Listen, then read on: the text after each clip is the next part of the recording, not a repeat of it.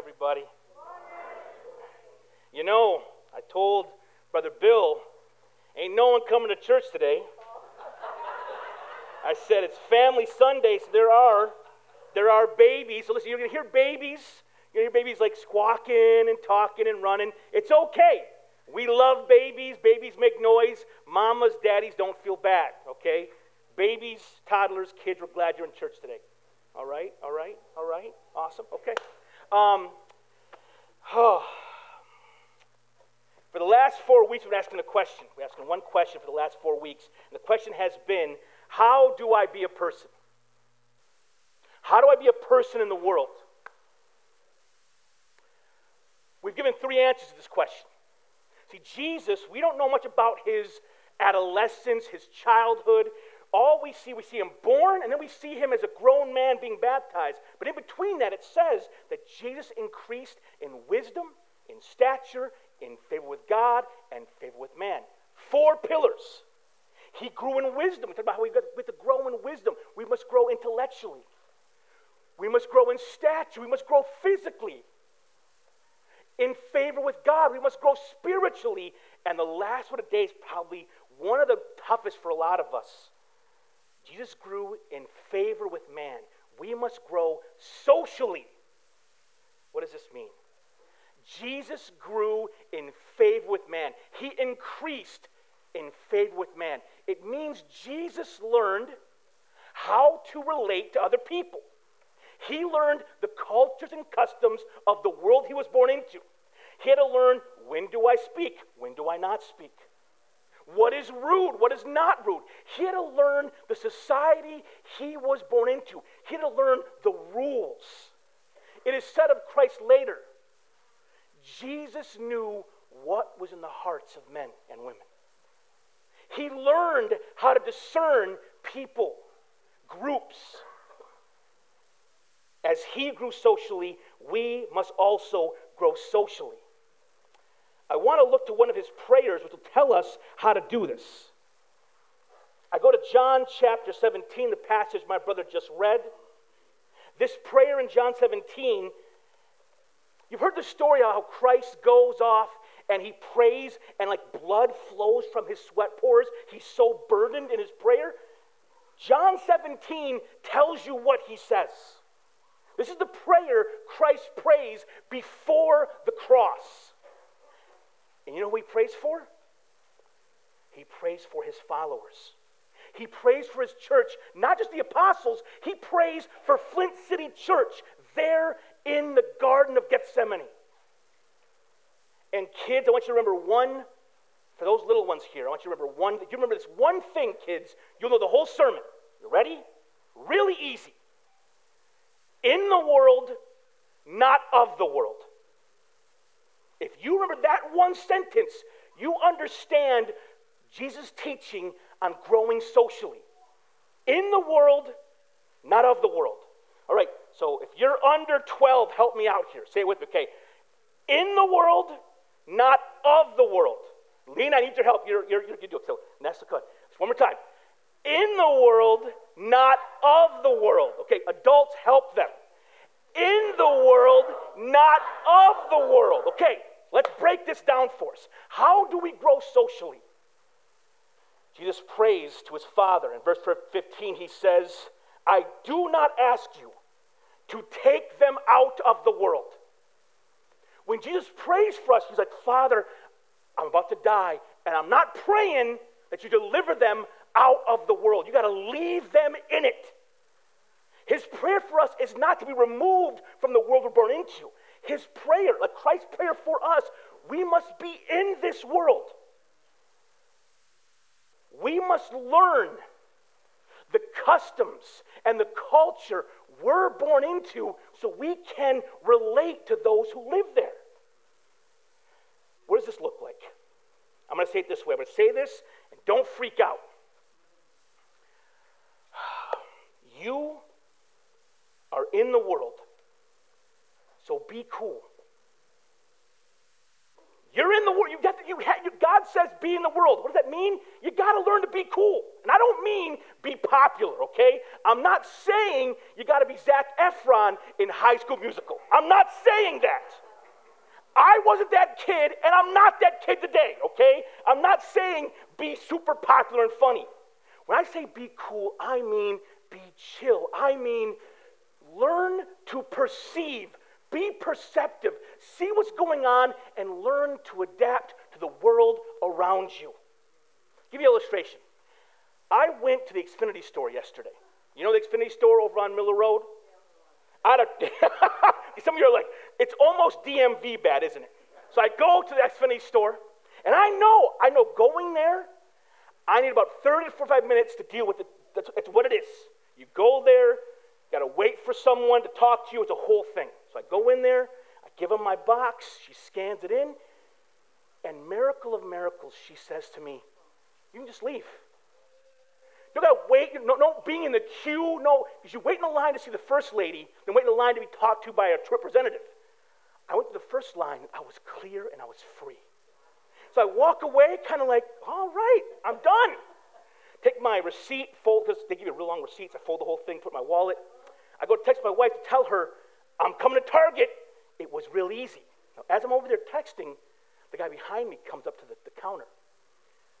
He has something to turn in, and the lady says, I'm going to put you in the queue. And it's an older African-American lady, and this guy just goes, what the cuss word is that all about? And you feel the whole room stiffen, right? Everyone's like, because someone has just cursed in public, like one of the bad ones. And he's angry. And she's like, sir, you have to wait for someone to talk to you. He goes, the guy over there didn't have to wait, points at me. And I'm like, here we go. And he gets angry and begins berating this poor woman. How long is it going to take? I don't got all day, and he's yelling at her, and the girl with him, this poor woman's trying to say, honey, honey, and he's like, don't tell me honey, honey, and all of a sudden, this whole room, the whole Xfinity store is now tense and on edge. This guy had no idea of what he did to the entire environment he stood in. He didn't realize his girl, I don't know if his wife or his girlfriend, she's immediately embarrassed, she's scared, looking around, feeling what, ashamed? The lady he's yelling at doesn't know what to do because she's afraid of this crazy man yelling at her. Everyone around wonders, how far is it going to go? I felt tempted to go, hey man, just chill out, dude. You know what this is. We come in the Xfinity store, take a number, and you in half an hour be seen. That's what this is every single time you come. He couldn't read the room. He didn't understand the rules of the room, and he made a massive scene of the place. Listen, we have to learn to be in the world. We have to learn the culture we're born into so that we're able to not be weirdos. We have to be able to walk around the world and be normal people. Christians should not be the weird folks. We shouldn't be. We should learn. Listen, I'll say it like this. If I go to my family's house for Thanksgiving, and let's say no one there is a Christian. Let's say I go to someone's house, and it's me, and everyone else there doesn't go to church, doesn't love Jesus. I'm not going to go, hey, man, what you reading in the Bible right now?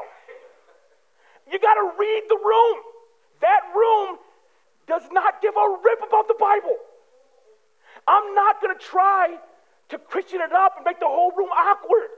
I'm going to read the room, I'm going to perceive what's happening, and I'm going to go with the flow.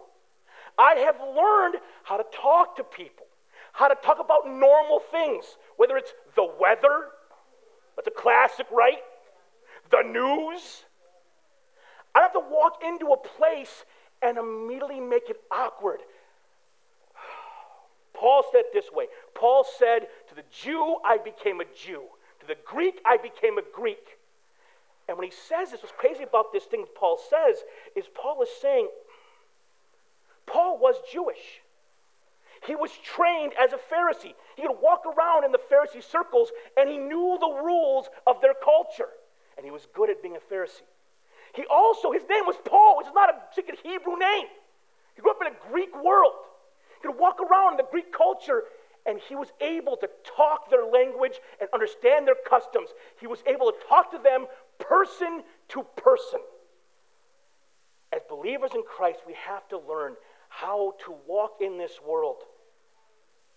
Sometimes as Christians, we feel the need to completely leave the world we're living, right? We almost become monks and retreat from the world around us. As Christians, we cannot retreat. We can't have Christian softball teams and Christian... If we have Christian everything and have our own little subcultures, if we abandon the world, where's the light? If we retreat into this building, listen, as a church, we don't have a lot of activities. Do you know why? Because the church has to exist outside these walls. We have to be out there meeting our neighbors, being known by our coworkers and our families. Christ did not come to take us and put us on 40 acres of a compound and hide from everybody. That's not what we're called to do. We're called to set up camp on the border of hell and save as many as we can. We must be in the world. We have to learn the rules of our culture so we can talk to the people that live here. Jesus said, I have not come to remove them from the world. Then he says this in verse 16. They are not of the world, even as I am not of the world. So we have to be in the world. I have to learn how to be a person, talk to people. I must know the cultures and customs of the society I was born into. But Christ also says, when he prays about us, we must be in the world. We can't be conformed to the world. I shouldn't be a weirdo, but I also shouldn't be camouflaged. You know what I'm saying? People should see us and know there's something different about us. We have a different heart, a different ethic, a different morality than the world we happen to be in. Paul says this, like Paul says, be not conformed to this world. The word conformed, it means molded. Be not molded by this world. When I was young, I don't know if this is still, I don't know if this still exists. Maybe kids can help me. When I was a kid, when I was little, we used to make Jell-O. And my mama had these different shapes, different molds. We put them in the fridge. And when you pulled it out, you had a Jell-O mold like a fish or a castle. Anyone else do this, Jell-O molds? And the Jell-O turned into cool things. I haven't seen a Jell-O mold in 20 years. Let's get on that, babe. We have a meeting tonight. If someone brings a Jell-O mold to the meeting, I'll be grateful. The Bible does, Paul says, don't let the world mold you into its image. So I must be in the world. I must be out there around people, but I should not look exactly like the world around us. We should not be an exact carbon copy of the world around us, because the world around us is broken and lost. And if you fit in perfect with a lost world, that's not a good, that means you've adopted their values. What does this look like? How do we stick out? Now, again, don't be weird in the wrong ways. Be weird in the good ways. For example, we should stick out because we're so honest. The teller gives me $20 back on accident. And I go, hey, you gave me too much. No one does that. Oh, me and my folk do. We tell the truth. Because our Savior tells us we're honest people. We should be known by our generosity. That we give freely of what God has given us. We should be known for our forgiveness. That when we suffer the unforgivable, we, instead of reacting with violence, we react with forgiveness. That sticks out, don't it?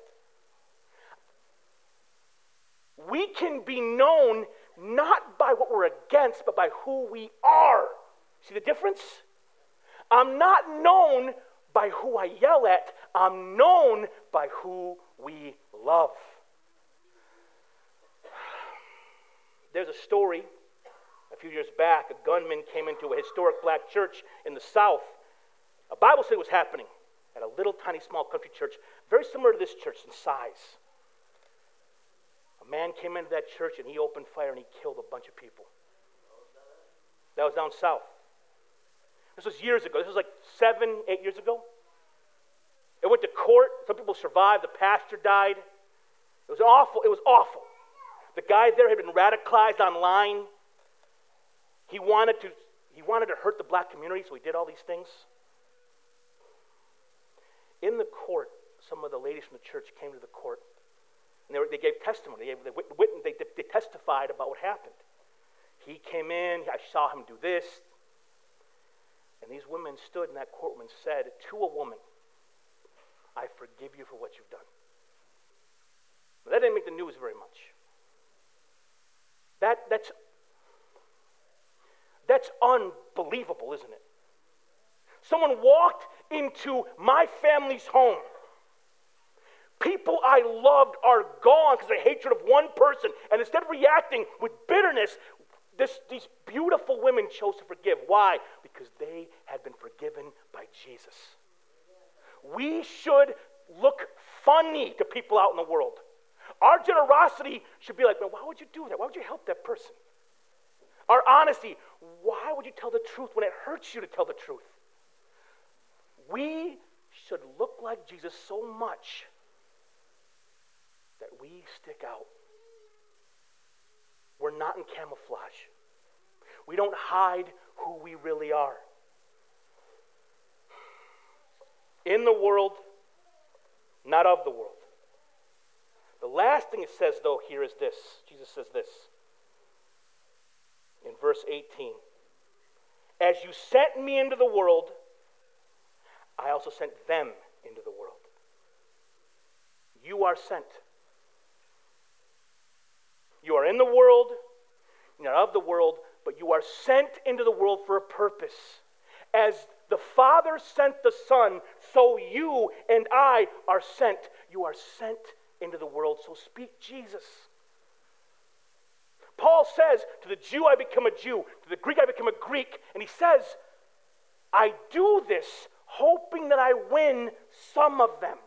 The reason I go into this culture and go into that culture, the reason I walk around with people is my hope they would see the good news that has saved me and it would change their lives as well. That's why we do it.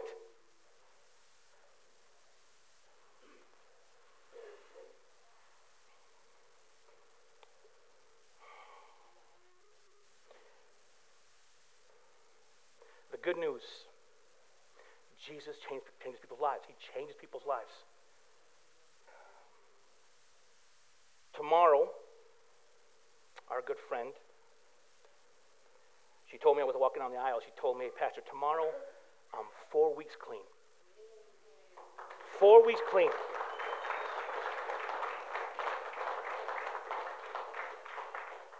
A brother in Christ told me a little while ago he had messed up. He messed up. And I said, "So what happens next? You messed up. Are you going to keep on messing up? What are you going to do next?" He goes, "Brother, I'm 4 days clean." And it made me head to him like, he messed up, but getting right back in the fight. He knows the Lord has a plan for his life, and he's not letting it own him. We see the power of Christ change people's lives. That's why we give so freely. It's why we serve. It's why we do our food pantry. We do things with the hope that this little tiny love we give you will spark in your life a change by Jesus. We hope you meet him. We hope you meet him. At the food pantry, we don't make anyone come and hear a sermon first. We give food for free. They can come get food and leave, and we don't even say nothing about Jesus to them. We're just hoping, as we keep on getting to know people and serving people, we're hoping the love of Christ just breaks into their lives. And there are some people who say, they say, who are you to tell other people they're wrong? Some people, I've heard it said to me a few times in the last year or so, people say to me, Ernesto, who are you to tell someone they're wrong? I had a guy tell me once, how arrogant you must be to tell someone how their living is wrong. And I laughed as they told me this. You know why? Because they're telling me I'm wrong right then. The thing they're saying I do, they're doing to me. You're telling me I'm wrong, I should stop living the way I'm living. You are an evangelist. You're sharing news. You're telling me you have a belief, your belief is than mine, and you're telling me what your belief says. So you can say it, but I can't. Listen, communication, talking means sharing opinions. Listen. So in my house, we have a wheel of fortune. It's little. And we spin it. And every Friday night is family movie night in my house. And daddy, mama, son, and daughter all pick a movie. We put it on the wheel and we spin the wheel. And we all fight for our movie. So last time, what was it? My movie was A Knight's Tale. Mama's was That Thing You Do. Nesto's was Big with Tom Hanks. And Lena had High School Musical 3. We've already watched 1 and 2. And we say, this is the movie, I'm fighting for my movie. And if I say, that movie's no good, they'll say, oh, it is, you don't even know. We fight for our movie. I have an opinion, and I'm going to stand next to it and push it forward. Listen, we are allowed to do that. I'm allowed to like a movie you don't like. I'm allowed to different opinions. And you know what? I'm allowed to say, the best burrito place in town is Chipotle. I can say that. If you don't agree with me, we can argue, and it's hilarious and fun. And in the same way we can argue about movies and food, we're allowed to listen. Jesus is awesome. We're allowed to say it. I don't got to force it. I don't got to smack someone with it, but I can say it. One of our whole things, speak Jesus. So you might have noticed that right now, my fade is really good right now. I got a haircut on Friday. The Sunday after haircut day is always a good day. The beard is tapered right. Oh, man. So I go to the same barber every time I go get my haircut. I go to my barber. And at the barber, I always get there early, and we talk trash for like 45 minutes. I love going to the barber is a lost art of trash talking. But I go in there, and we talk. It's movies. It's the news. It's our lives. We're always laughing and talking and disagreeing. It's hilarious. Now, here's the thing. Because I'm in the world, I know how to trash talk with the fellas. I've learned how to do it. Working jobs, being called bad names by my boss, you learn how to be around guys and do things. So I know how to be in the world. But I also am not of the world. So guess what? I don't hide my love for Jesus. I don't hide it. Sometimes I'm with all these people, some of them not believe in God at all. That sometimes listen, I don't try to force the conversation, but once in a while, it steers into Jesus land. And when we go there, I don't hide. I'm not like, well, I'm a Christian, kicking rocks. I don't hide about it. Can I talk about Jesus with the same passion? I talk about like a film director? Yes, I can. I say, you know what? I do love Jesus very much, and I think his way is the best way. I'm not pushing, I'm not forcing, I'm not saying, you're with me or against me. I just say, this is where I stand. And I just put it out in the world. I let God do the rest. Listen, we're supposed to be in this world. We can't retreat from the world. We got to put ourselves out there. As Christians, we've got to stop retreating so much and start living amongst the people. I would dare say this.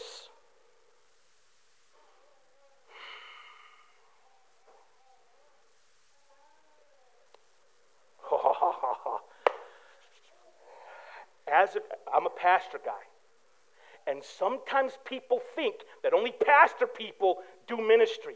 Listen, all of you are on the front lines. I'm behind you, cheering you on. You're at the workplaces, right? You're with people 8 hours a day, shoulder to shoulder. You have influence on people that no pastor will ever have. People ask me sometimes, I want to reach the arts. Should I become a pastor? No, if you want to reach the arts, become an artist. I want to reach filmmakers. How do I reach them? Should I be a pastor? No, be a filmmaker. If you want to reach a part of society, become that thing, be the best there is at it, and go into that world and shake it up for Jesus. Like, we need people in every part of society. We need Christians who are competent and faithful and hardworking and who testify of the Christ they love. We got to be in the world, but we can't be of it. The world's going to try to grab you and convince you that their way is right, but their way is not right. The world, it's lost. And for us, we have the revealed Word of God, and the Word of God tells us what is true and good and right. It's why we want to read it. It's why, right now as a church, we are reading through Proverbs together. Today's the 29th. So today, this morning, when I read the 29th chapter of Proverbs. Tomorrow's the 30th, so I'll read the 30th chapter of Proverbs. Real easy. I'm around God's works. I need God's truth to get into my hard head. So do you. In the world, not of the world. And the reason I must be in it and not of it is so we can reach it. In order to reach it, you must not be weird in a weird way, but you must be weird in a good way. You must be different than them in your honesty, your integrity, your love, your kindness. When the boys or the girls, when they clock in early and steal from the employer, we don't, right? We are seen by our integrity.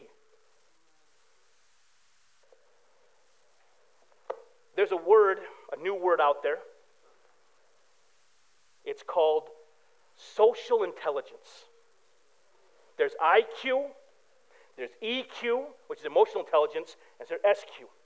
Now, IQ is just pure brain power. I can play chess, IQ. EQ is emotional intelligence. Emotional intelligence is knowing your own emotional makeup. How do I receive love? How do I give love? What triggers me? It's knowing yourself, knowing your own emotional self, what sets you off, how you must change, all those things. Social intelligence is learning how do group dynamics work? How does a group receive me when I walk into a room? That's hard to learn, but we must learn it if we want to be faithful. We are sent. If we want to be sent well, we got to learn to read the room, to discern when to speak and when to shut up. Sometimes we're not good at this. You know, I know we're not good at this because I have a Facebook account. That's how I know we're not good at this. I watch how Christians tee up on people, and I'm like, we have such little, our social intelligence is so low. So low. I saw Christian pastors yesterday, the day after, a horrific video of a man being beat to death in Memphis. The day after that video drops, I see Christian pastors saying, like, things along the line of, man, there's no such thing as racism in America. Not the time, brother. You make yourself, and all of us look, you make us look like fools and like bigots. We have to grow socially. We grow socially, we must learn how to be with people for a few reasons. One, we must learn to be with people so we can make friends. We must learn to be with people so that we can reach people for Jesus. We must grow in our social intelligence. Now, here is the application for us. Let's make it real in our lives. Every one of us has something we do well. Some of us in this room, we're not good at being in the world. Some of us in this room, we're retreaters. We want to leave the world and go stay in our house and be safe and not be bothered by any of the bad stuff in the world. If that's you, you have to repent of that. Lord, give me the courage to go outside. Give me the courage to talk to my neighbors and love them. Give me the courage to be a person beyond my life. And here's the crazy thing. If you do that, you can't just love people who are just like you. One thing Facebook has done, we can create small circles where everyone I talk to is just like me. How are you going to reach anybody if you're an echo chamber of your own making? That's why Thanksgiving is so important. I was at a Thanksgiving thing once. I was at my buddy's wedding once. It was rehearsal dinner. Good friend of mine and his uncle was old school, from the South. I don't know why I'm telling this story. He called me, the whole dinner, he called me Geronimo. That's not cool. Like, I'm like, is it a prank? Like, I'm looking around like, and my buddy's like, I'm so sorry, dude. He's drinking. He's an idiot. And I'm like, this is all true what you're saying. But I thought about this guy was raised a certain place, certain time. I can flip a table. I can get mad. I can cause a scene. I can storm. I could do that. At my buddy's rehearsal dinner for his wedding, I could make a scene and blow this whole place up. And I'm like, that's not the move here. I'm like, I'm going to win this guy. I'm going to win this guy over. I sat with him the whole time. Talked to him, heard about his life story. By the time the wedding was over, I wasn't Geronimo anymore, I was Ernesto. And you know what's crazy is I had reached across that racially charged thing in his heart and showed him this thing you believe is not true, there's a better way. Responded to his ignorance with love, and guess what love did? Love won. In the world, not of. So some of us are retreaters, we're not good at being in the world. If that's you, if you're the introvert, if you're the person who wants to just leave the world and stay in your own island, you got to go outside. You got to go outside. Some of you, though, you love the world. The world is your jam. Listen, you're like, in the world, that's easy for me. I love the world. But you are wearing camouflage and no one knows you belong to Jesus. If that's you, you got to start resisting some of the world's influence. You got to start sanctifying yourself. You got to start putting some of those worldly things down because if you are of the world, your testimony, your witness, your power to influence is diminished. So who are you? Are you hiding from the world? Or are you out there camouflaging the world? Whatever it is that you're doing wrong, you got to repent and you got to change. We want to reach our people. We want to reach our city. And guess what? I ain't doing it from this pulpit. What I'm doing, I am fanning the flame of your faith. I'm behind you. I'm your cheerleader, yo. Rocka, rocka, boom, boom. That's what I thought. That's who I am. I am behind you just going, you can do this. And you go out of these walls into real life where people are frustrating and annoying and hard to love, aren't they? They are. If you don't know who they are, it might be you. You got to go out into that world, and you can't be of it. With that said, let us pray together. Father in heaven, we thank you so much for your Son, Jesus Christ, who shows us how to be a person. And your Son, Jesus, Lord, he grew societally. He grew in relationships. He walked around and met people, Lord. People were attracted to him. They felt the love coming from him. They saw in him something that forced them to turn their head and look. Give us the bravery to go into the world, and give us the strength not to be eaten by this world we live in. To be different, to be set aside, set apart. Lord, let everyone examine our own hearts. Let the hiders be brave. Let the sinners get holy. In Christ's name we ask all these things. Amen.